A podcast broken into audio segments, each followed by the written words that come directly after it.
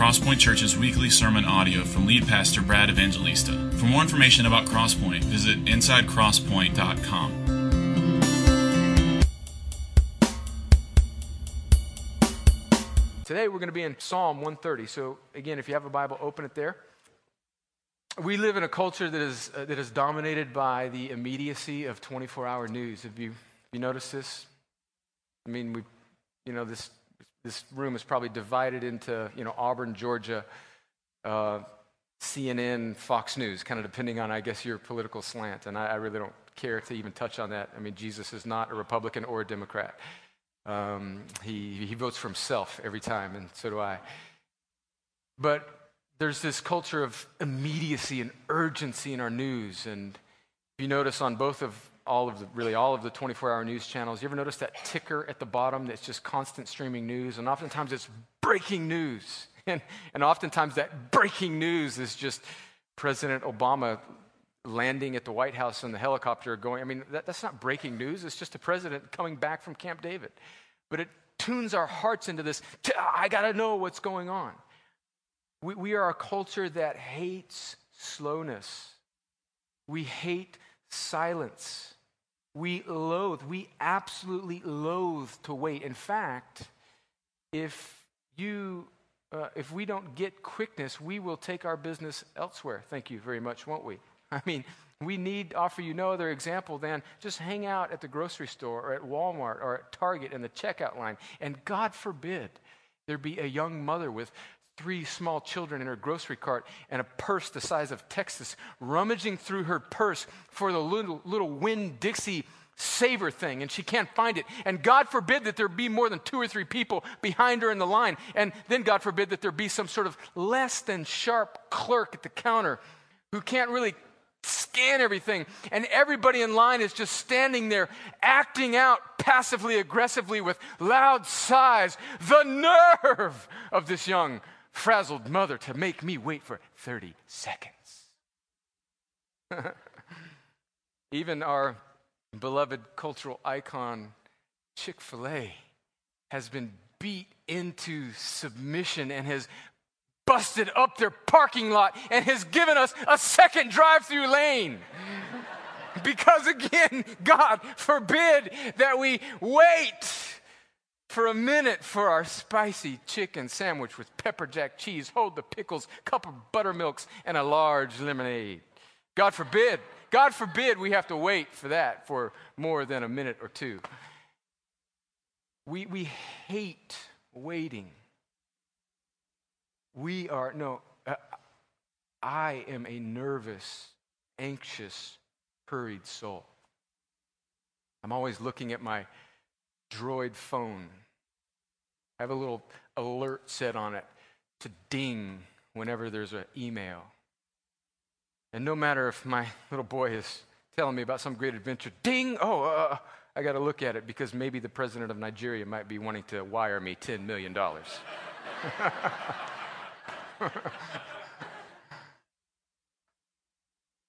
we are anxious, hurried people.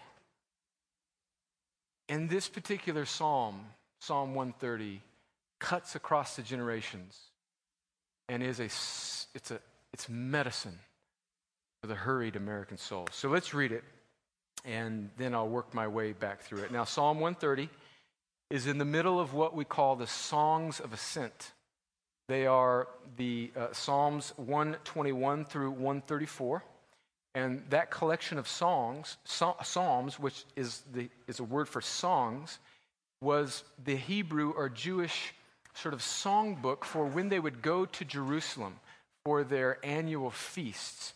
And the reason why it's called Songs of Ascent is because most of the Jewish people in the Old Testament would live kind of in the lower lands, and Jerusalem, the city, is on a higher elevation. And so all of these people and the rhythm of their life as they as a nation would follow God and, and follow the, the, the, the feasts and the festivals of the Old Testament that would gather them together um, every few months to come to Jerusalem for worship, they would ascend. They would literally, physically ascend Jerusalem as they were going from their small little rural towns to Jerusalem. And so it's a physical ascent, but also these Psalms, 121 through 134, are a, a spiritual ascent into the presence of God, and they give, they give just the reality of the difficulty of coming near to God. And that's where we find ourselves in Psalm 130. So let me read through it and pray, and then I'll, we'll work our way back through it.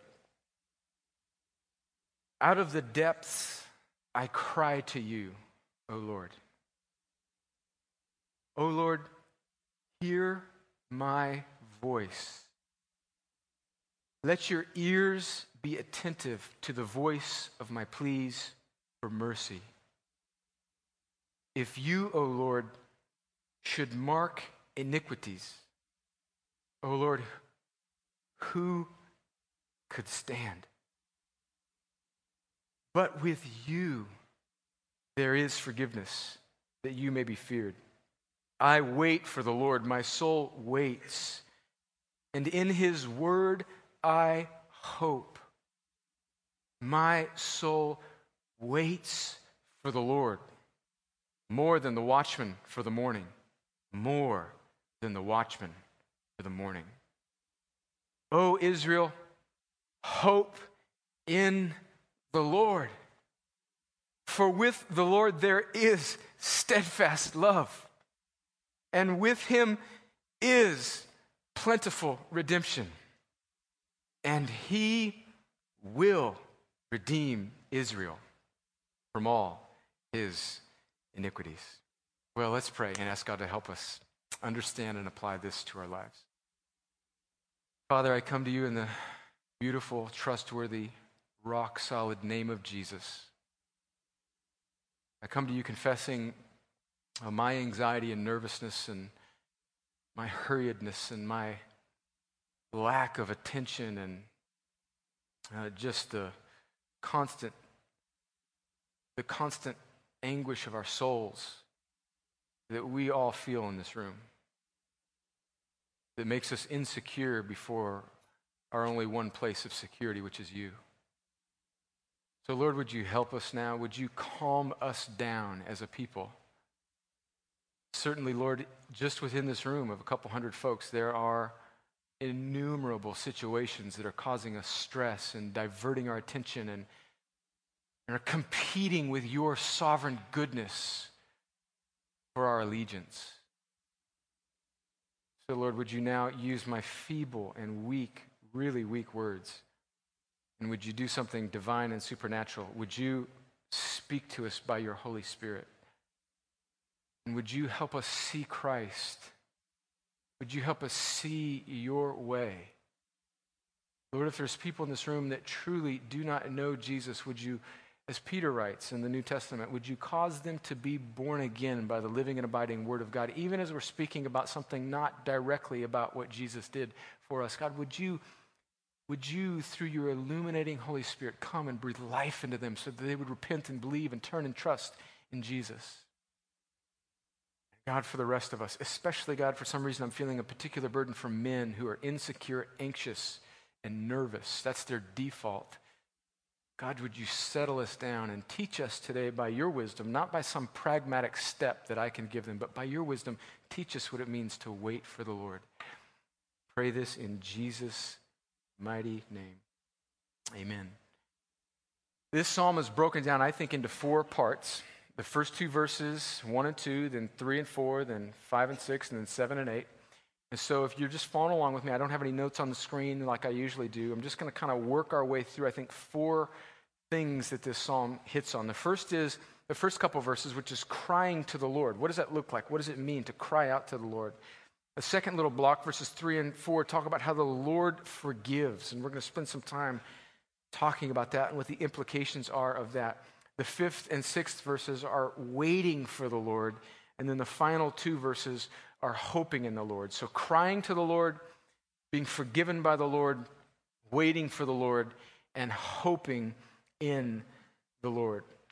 Verses 1 and 2, let me read them again. Out of the depths I cry to you, O Lord. O Lord, hear my voice. Let your ears be attentive to the voice of my pleas for mercy. We don't really know who wrote this psalm. I think the main assumption, the, the, the uh, dominant assumption is that it was King David who wrote many of the psalms and many of these psalms of ascent.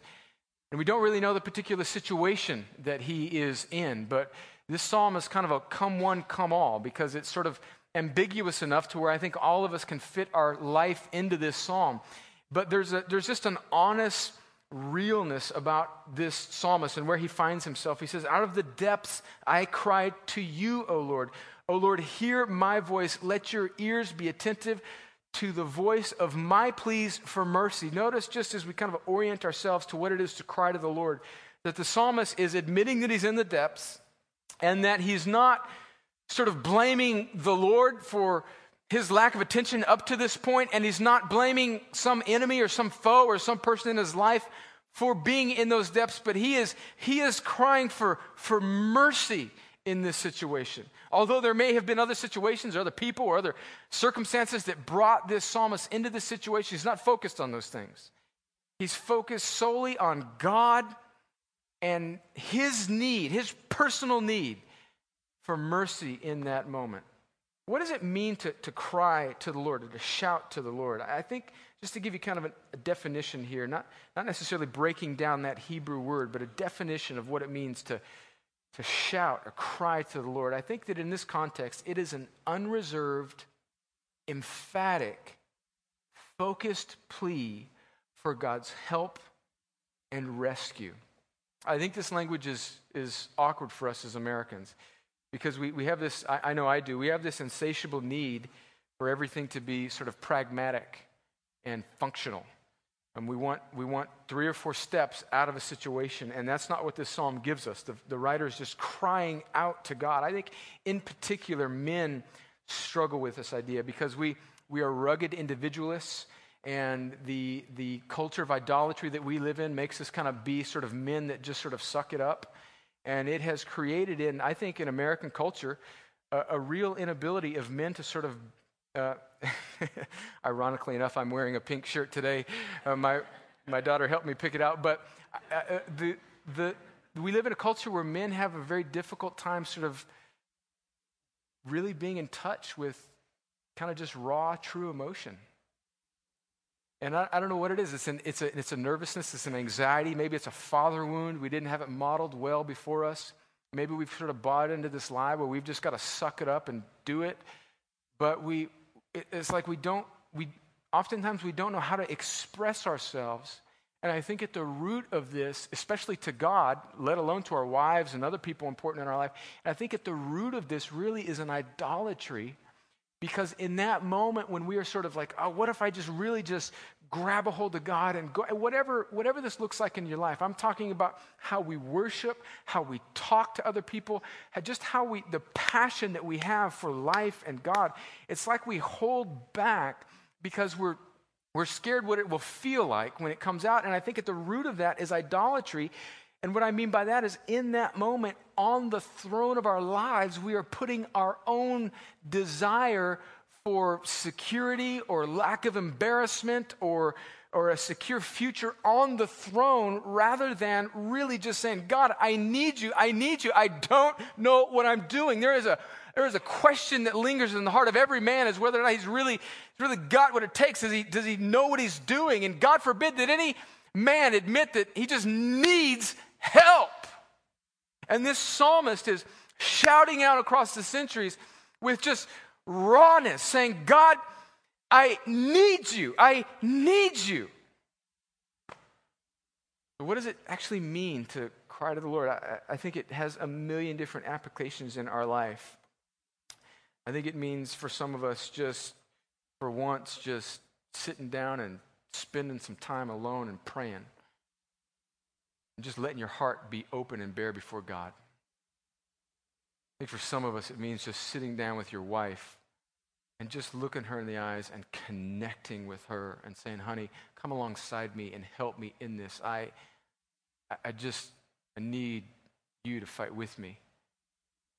Maybe even just in the way we gather together, maybe it means that you just, you kind of lean forward in the foxhole a little bit and you're the type of guy that carries his Bible around. And when the songs start, you just, just, yes, God, I worship you. God, I need you. I, I am here to expose my life and my weaknesses to you, God.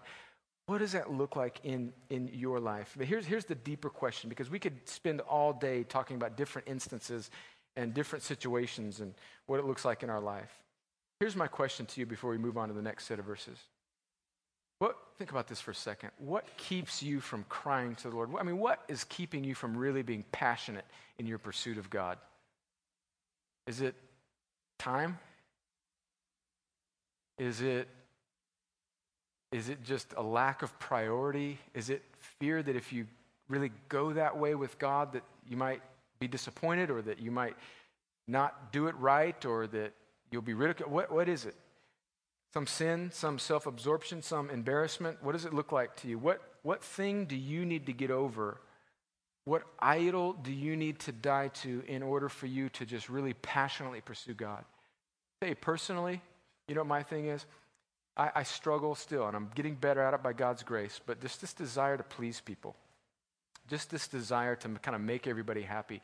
And so I sort of hedge sometimes the truth of God in a situation that I know as a pastor and preacher of the word that I need to bring in a certain person's life because I just, I want to be soft with them because, and I, I chalk it up to sort of pastoral sensitivity. But at the end of the day, really, it's just sort of an idolatry because I really don't want that person to run away from me when I give them kind of straight truth. I have to constantly die to my own sense of self uh, approval from other people. I constantly have to die to that to be the man that God has called me to be. What, what, what do you need to just die to to cry to God? To shout out to God, to passionately pursue God? What's that look like in your life? Well, let's keep going. In the next couple verses, the psalmist continues in his humility and he writes in verse 3 If you, O Lord, should mark iniquities, I love this. I love this verse here is so beautiful. If you, O Lord, should mark iniquities, O Lord, who could stand? But with you there is forgiveness, that you may be feared. You know, we're in depths. It's very, it's just our natural tendency to sort of blame shift. Like if you have kids, you know all about blame shifting.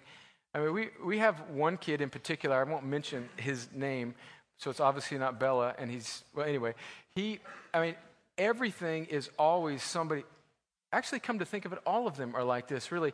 It's always somebody else's fault. Like, it, you know, if you, Dad, you know, Joe did this, or Jake did this, or Abraham did this, we're just constantly, because when, when life kind of starts to crowd us and threaten us a little bit, immediately is our natural tendency to look at our girlfriend or our wife or our husband or our job or our church or whatever and say, if they would just, if you would just, come on, if this was just a better situation, I mean, Come on.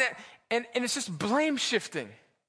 It's just blame shifting. And this psalmist, I love it. He doesn't say, well, if Israel had a better financial situation, if, if, if the Philistines weren't such dirty, rotten, uncircumcised scoundrels, if none of that, if my wife would cook better, or if, if whatever, if the, if the Trojans wouldn't be on probation and if Pete Carroll wouldn't have left USC for the Seahawks. And I mean, I don't know what your problems are. we have this tendency to blame shift, but the psalmist there, he says, Lord, if you, if you were to really divvy up rock piles of what made me get into the situation, Lord, I could not stand. We do you recognize your tendency to slip into self righteousness and judgment of other people? Do you recognize that? One of my uh, spiritual and theological heroes was a man named Jonathan Edwards. Maybe you're familiar with him. If you took American history as a kid, you probably had to read his most famous American sermon, Sinners in the Hands of an Angry God, which gets a really bad rap, by the way. It's actually a beautiful, beautiful sermon about God's mercy and his desire to save whosoever will call upon the name of the Lord. But Jonathan Edwards, as a young man, wrote 70 daily resolutions. I've read this before here a few times. In fact, it's become so important in my walk and sanctification that I have written this particular resolution in the back flyleaf of my Bible because I want to read it often as I tend towards self righteousness and judgment and blame shifting in other people. And this is what Jonathan Edwards wrote as one of his daily resolutions that he would read every day. This is number eight of his daily resolutions. It took him a few years to write all of them, and he would read these every day.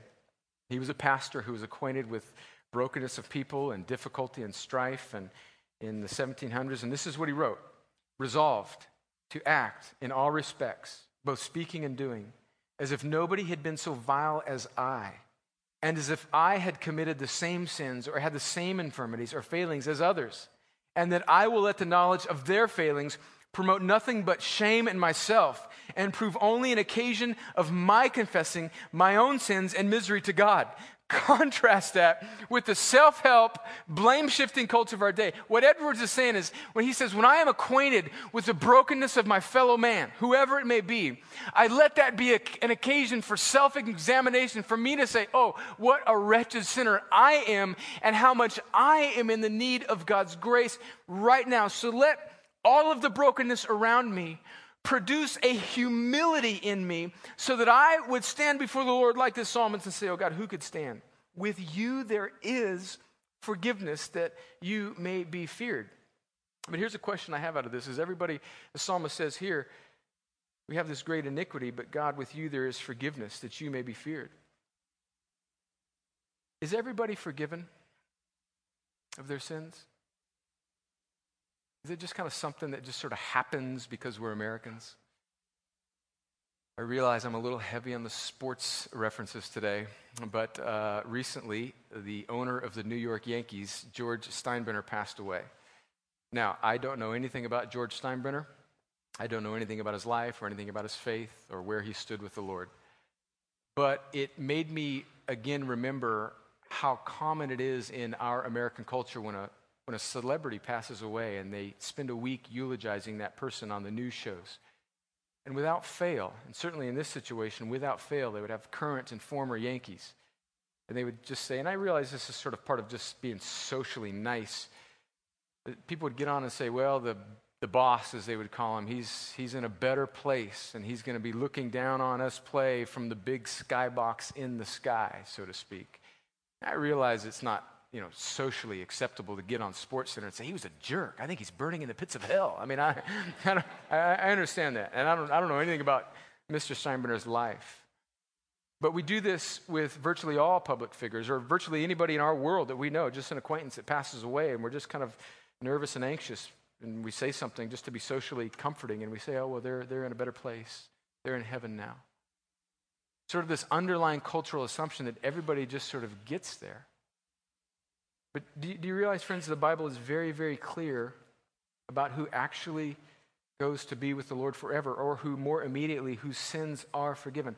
Only those people who have turned from self reliance, who have repented, is the biblical word, and trusted in Jesus are forgiven of their sins and saved. This is the heart of the gospel. And it must be reminded, it must be preached again and again, and it never can be obscured if a church is to be healthy. You realize, friends, if you're just here for the first time, or maybe you're here, you know, and you're not quite sure about what the gospel is and what the Christian message is, this is the heart of it that we stand opposed to God. The Bible clearly presents us as rebels who have chosen our own way. We have thumbed our nose at the Creator who is good and gracious to us. And as a result of all of our sin, every person from Adam and Eve to us, because of our nature being children of sin in Adam, and because of our own choice, we have all rebelled against God. And this sin has brought with it the consequence, not just of a less than optimal life, but it's brought with us, as Romans chapter 5 says, the consequences of spiritual death. We stand opposed to God. We stand under God's wrath and judgment, Ephesians 2 says, and we are spiritually dead and separated from God. And we must turn and trust in Him. And the answer to human sin and rebellion is, is that God, and this is the message of the scriptures, God sends Jesus, God in the flesh, to live the life that we were called to live but failed to do so. He lives a perfectly obedient life to God here on this earth. The Bible says in Hebrews that he was tempted in all ways as we are, yet without sin. That means that he wasn't a robot. That means that he faced everything that you faced and he conquered it. And so he built up this storehouse of righteousness during his life here on this earth. And then he laid down his life on a cross. He died as a substitute for you. You see, God's wrath, God's anger against our rebellion could rightly be poured out on every single person, but God, in his kindness, offers salvation in Christ, and he pours out his wrath on Jesus on the cross. So you're not saved from the devil if you're a Christian. You're not saved from yourself. You're not saved from sin. You are primarily saved from God because God is righteous and holy and just. And Jesus becomes, Robert did a great job of explaining this last Sunday. He becomes the wrath absorbing sacrifice for us. The biblical word is propitiation. And he dies for us and he absorbs God's anger against human sin. This is the critical part for those who will repent and believe in Jesus, for those who will turn from self reliance and trust in Jesus. This is what it means to be a Christian, to be converted. Now, I explained this really thoroughly a couple weeks ago in a message called What Does It Mean You Must Be Born Again? and What Does It Mean to Be Converted? Here's the beauty of that, friends, because you may be saying, Well, I can't do that. I don't have the heart. I mean, I'm dead in my sins. I realize that. I can't, I can't be a Christian. I can't turn from God. It's, no, I'm not asking you to muster self-righteousness, friends. This is the beauty of the gospel. Is the gospel actually gives what it commands. The gospel brings life. And when God intends to save a person, he gives them the very thing that he calls from them, which is faith. So even the faith that you may now feel swelling up within you is given to you by God to exercise in Christ. So you turn from self reliance, you turn from faith in yourself. And the life that God gives in the gospel that I am speaking to you right now hits your heart, it makes it alive. And then your first sort of breath, your first breath is faith in the risen, crucified, and risen victorious Christ who has died and rose again for you. The people that do that, who turn from sin, who have a new heart, and exercise the life of that new heart in faith in Jesus, are the ones who are forgiven. Nobody else. That is the Christian message, friends. And those are the ones that this psalmist, I mean, everything is about Jesus in the Old Testament. Don't think, oh, this is the Old Testament. What was forgiveness in the Old Testament? The Old Testament was written to point towards what Jesus did on the cross, would do on the cross. The whole Bible is about Jesus.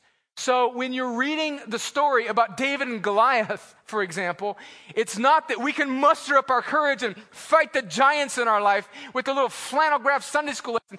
Good, Johnny, you can fight the giants, go. No, the message of David and Goliath is, is that Jesus is a, David is a picture of Jesus who slays the giant of our sin for us. The, the, Moses is not, a, is not a story about leadership and overcoming nervousness. It's a story, he's a picture of Jesus who rescues his people when they can't rescue themselves.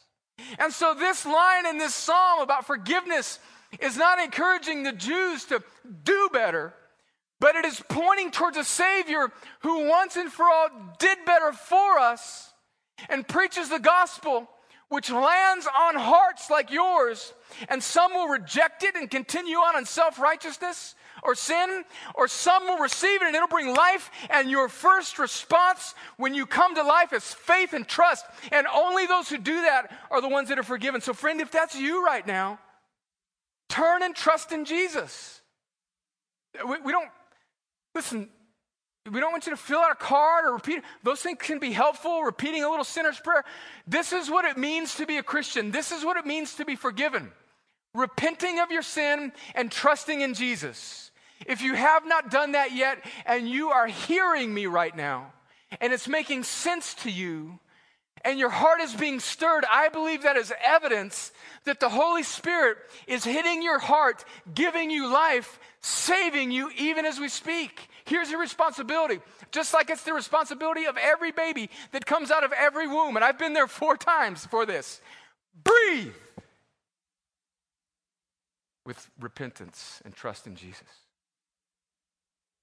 Here's my question Have you been forgiven? Have you been forgiven? What a shame. What a shame it would be if we continued to add people here to this church. And what a shame it would be. Why, you say, Brad, why do you hit this almost every week? Well, because we're a Christian church, and that's the Christian message. But what a shame it would be if we moved into a new building, we grew, and let's say we got to be 500 people, and let's say we got to be 1,000 people. And by the way, I don't care anything about numbers. I don't. But what a shame it would be if we continued to grow as a church, but we lost that central message of what it means to be a Christian. Friends, I don't care about anything else other than you being saved and growing in the Lord. And so if you are not yet a Christian, it has become evident to you, you need to be forgiven today. Have you been forgiven? Repent and believe in Jesus. Repent and believe in Jesus. Come talk to me afterwards. We'll talk about what that means. And if you already are a Christian, and if you roll your eyes at preachers who hammer this home every day, oh, friends, your tired heart needs to be revived because when you hear the preaching of the gospel, it should bring joy to your heart.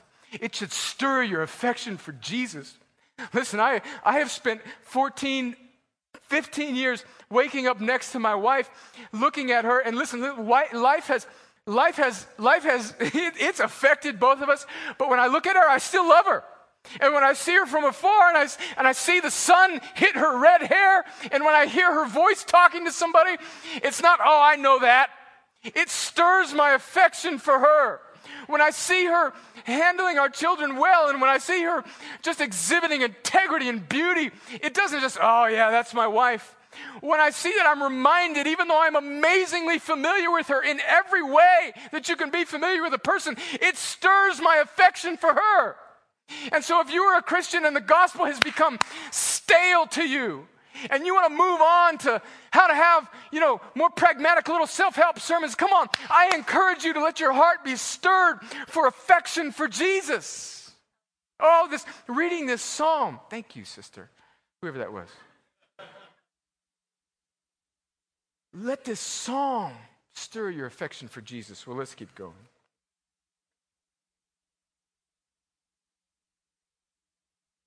Wait for the Lord psalmist says in verse 5 I wait for the Lord, my soul waits. And in his word I hope. My soul waits for the Lord more than the watchman for the morning. More than the watchman for the morning.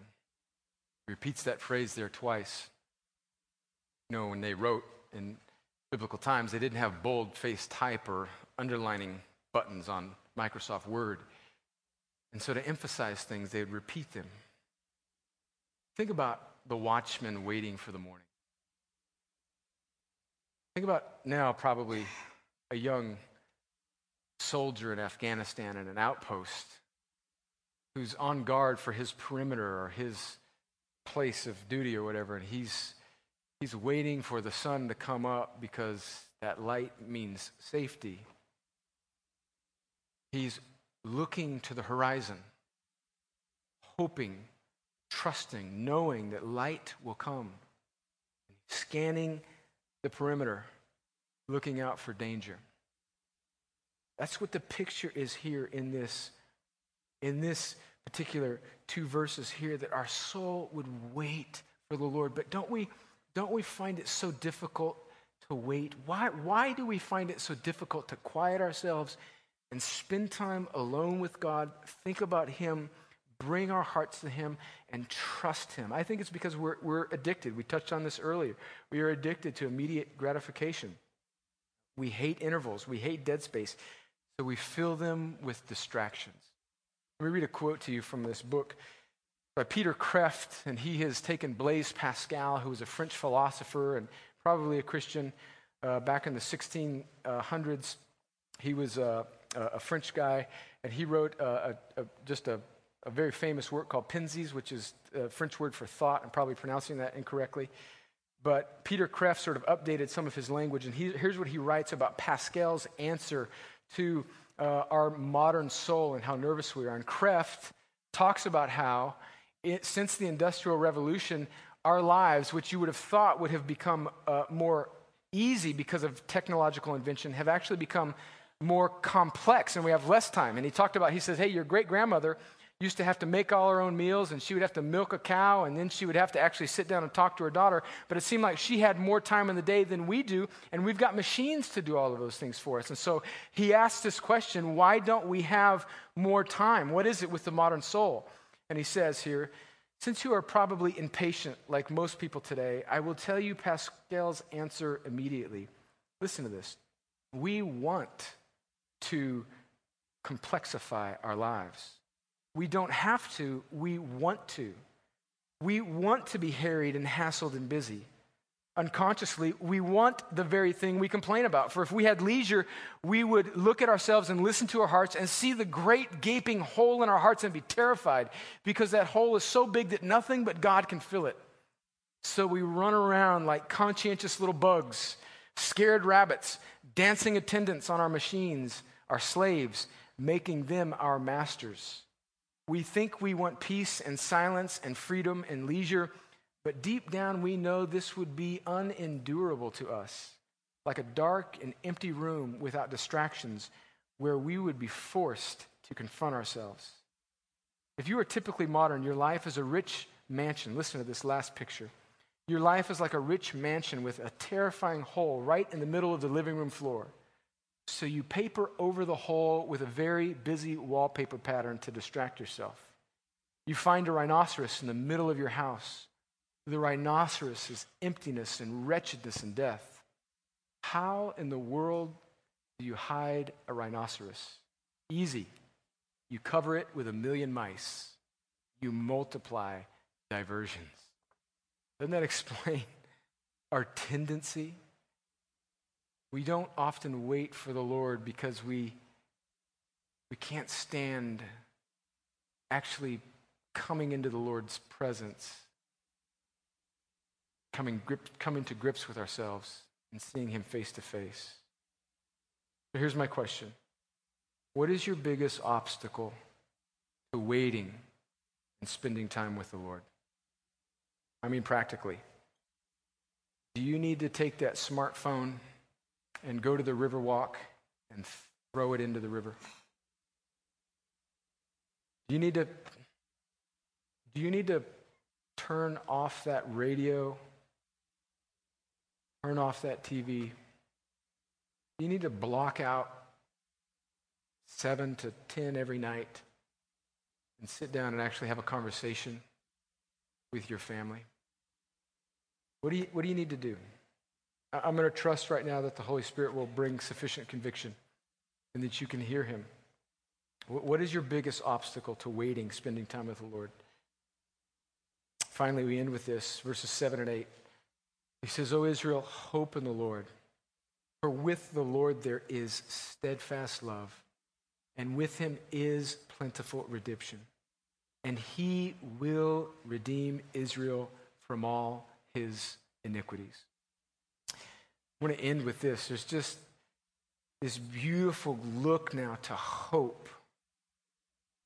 It starts out with amazing honesty and humility, saying, God, my life is in a mess, and I think I have myself to blame for this. I could blame shift and point to some other contributing factors, but let's not worry about that right now. I am in this hole because I am in this hole because of my iniquities. And if we were to count them up, Lord, who could stand? And so, Lord, lift up my gaze so that I would wait for you. Help me not be diverted. And now, to keep us from sinking into guilt and sorrow and condemnation, I believe the psalmist comes along with this word of hope and he says, Oh, Israel, hope in the Lord, for with the Lord there is steadfast love. That word steadfast in the original language, this word was this verse was written in Hebrew, is a word called hesed, which means the covenant love of God. It means that He doesn't leave you, He doesn't forsake you when you have a bad day, when you repent and believe in Jesus, when you are forgiven, you are His forever. He does not cast His people away. And so let that be a confidence with you that there is coming a day when things will be made right. And it may not be in this lifetime, but there is hope in God. He redeems his people, he eventually sets things right. Let me read to you a beautiful passage out of Romans 8, the Apostle Paul writing. And it, it just so describes well our broken lives and our broken world and I think it goes along so well with this psalm. It says in Romans 8, verse 18, For I consider that the sufferings of this present time, Romans 8, verse 18, I consider that the sufferings of this present time are not worth comparing with the glory that is to be revealed in us. For the creation waits with eager longing for the revealing of the sons of God. In other words, this whole world and everything in it knows that it's broken and it's waiting for God to finally bring justice and redeem his people so that all things could be made right. The creation was subjected to futility, not willingly, but because of him who subject, sub, subjected it, in hope that the creation itself would be set free from its bondage to decay and obtain the freedom of the glory of the children of God. So, what this verse is saying is that God, in his providence and in his sovereignty, has allowed things to be the way they are so that it could be a display of his glory and that ultimately he would make all things right. So all this aching and all this pain that we feel in the world and in our own individual lives would eventually be made right as we long for the lord and thus glorify the lord. And he continues verse 22 for we know that the whole creation has been groaning together in the pains of childbirth until now. Friends, that explains so many things. I mean, that's why there are oil spills in the Gulf. That's why there are wars, because things are not as they should be. And life and culture and society groans, waiting for God to finally bring justice. That's why we have locks on our doors. That's why that's why we have banks. Like, I know the financial industry is big, as, big in our town, and I'm glad for you that work for Columbus Bank and Trust or Synovus. But do you realize that you have a job because the world is broken? Think about it. We're locking up our money so other people don't steal it. If that isn't like a case study in human wickedness, I don't know what is. Thank you, bankers, that you sort of devised a system where we can gain interest on this and invest all that kind of stuff. But at the base of it all is human depravity. I can't hide my stuff in my mattress because you'll crawl in my house at night and take it. Maybe not you, but other people will. the point is, is that the world is broken, man. It's broken. And it's groaning, waiting for God to bring final justice. Verse 23 and not only creation, but we ourselves, in other words, Christians, those who've repented and believed in Jesus for salvation, who have the first fruits of the Spirit. In other words, we're starting to just a little bit look like Jesus. We groan inwardly as we wait eagerly for adoption as sons, the redemption of our bodies. So listen, there is a lie passed off in cultural Christianity that you come to Jesus and everything will be okay. My experience has been sort of the opposite. You come to Jesus, and there's kind of this little nirvana grace period. We're like, yay, Don, I'm not even going to step on an ant. Everything. No, but then, but then life sets in, and you realize if you start grabbing a hold of the Bible, just how broken this world is, and how everything is pointed towards God and His redemptive plan, and it gets you in touch with the way things really are. But it should help you lift your chin to see that God, once and for all, will bring justice, and that is our hope. That is our hope. Verse 24 For in this hope we were saved. Now, hope that is seen is not hope, for who hopes for what he sees? But we hope for what we do not see, and we wait for it with patience. Friend, is your life in a mess? We could be honest and peel back the curtain. Would you be in a depth Oh, be encouraged. The Lord invites you to cry to Him. He calls us to wait for Him. And He's reminding us to hope in Him. Hope in God. Well, as the guys come back to lead us in some time of response,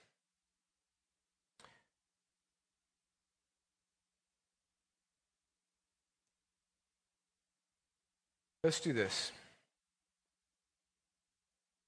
The guys are going to come back and um, get ready to play, but before they play, uh, I'm just going to ask us to just spend a moment or two in just silence, asking the Holy Spirit to speak directly to each of us individually in our situation, to bring wisdom and to bring clarity, conviction. Are you a Christian in here today and like me, in many occasions, you've kind of let your eyes get hurried and hassled on the horizon. And you just need to, you need to wait for God. Maybe you need to cry out to God today. Maybe you need to recalibrate your hope in God. take just a moment to think about that. Maybe you're not a Christian and it's become apparent to you that you are not a Christian. You're wondering, what in the world can I do about that? Repent and believe. Look to Jesus. Make the decision now. This is called faith. Make the decision to turn from self reliance and trust in Jesus, and you will be forgiven. You need some help talking through that. I'll be down here in just a moment. Don McKelvey will be around. You want to talk to me afterwards, or a person that you know to be a Christian about what that means? They, I'm sure they'd be glad to talk to you. Do that. Just a moment when the band begins to play, communion will be open for those. Communion is something that Christians do. And it is when we remember what Jesus did on the cross, the little pieces of bread represent his broken body, and the juice represents his spilled blood. This is a family meal. Here at this church, we don't require that you be a member of this church to partake of communion, but we do ask that you respect this as something that Christians do. So if you're not a Christian yet, you're not sure, really ask for you to not to take part in that. This is a family meal here. And so if you are a born again believer in Jesus, you're welcome to come and receive communion and think about God. Examine your life. Remember the cross and pray on your own. But before the band begins to lead us in a couple songs of response, and before I pray to end, let's, let's just be quiet for just a few seconds and ask God to come and speak. Let's do that.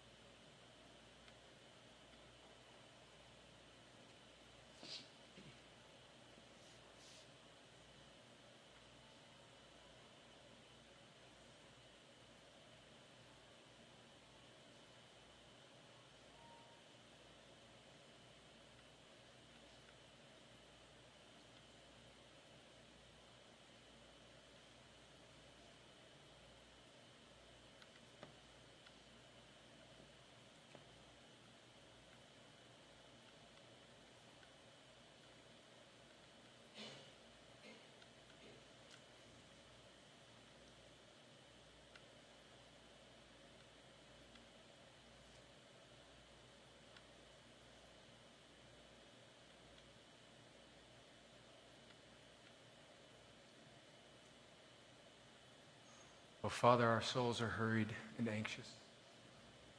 I know mine is. So, would you give us the kind grace now of hearing your voice and responding to you with earnestness, focus, passion? Lord, there's a man in here right now that needs to repent of his sexual sin and he needs to come out of his little dark closet and he needs to go to a brother and he needs to confess it. He needs to go to his wife, he needs to confess it, and he needs, for once, to breathe redemption. Lord, there is I, I, very likely a young lady in here who's absorbed with the idolatry of the brokenness of what our culture tells her that beauty is. And she spends all of her waking days toiling over how she looks. Lord, would you help that sweet sister repent of her idolatry and look to you and wait to you?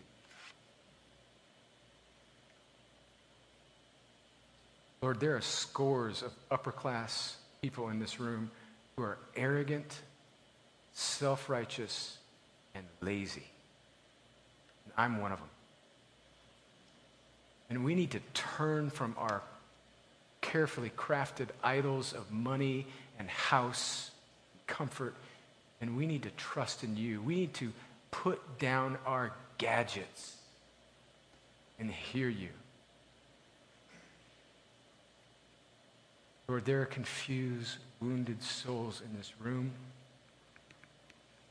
who need the sweet and gentle voice of a shepherd. But they too need to repent from their idolatry and their anxiety and their self absorption. They need to see Jesus. So, Lord, would you come now? And would we wait, hope, and cry to you? In Jesus' name.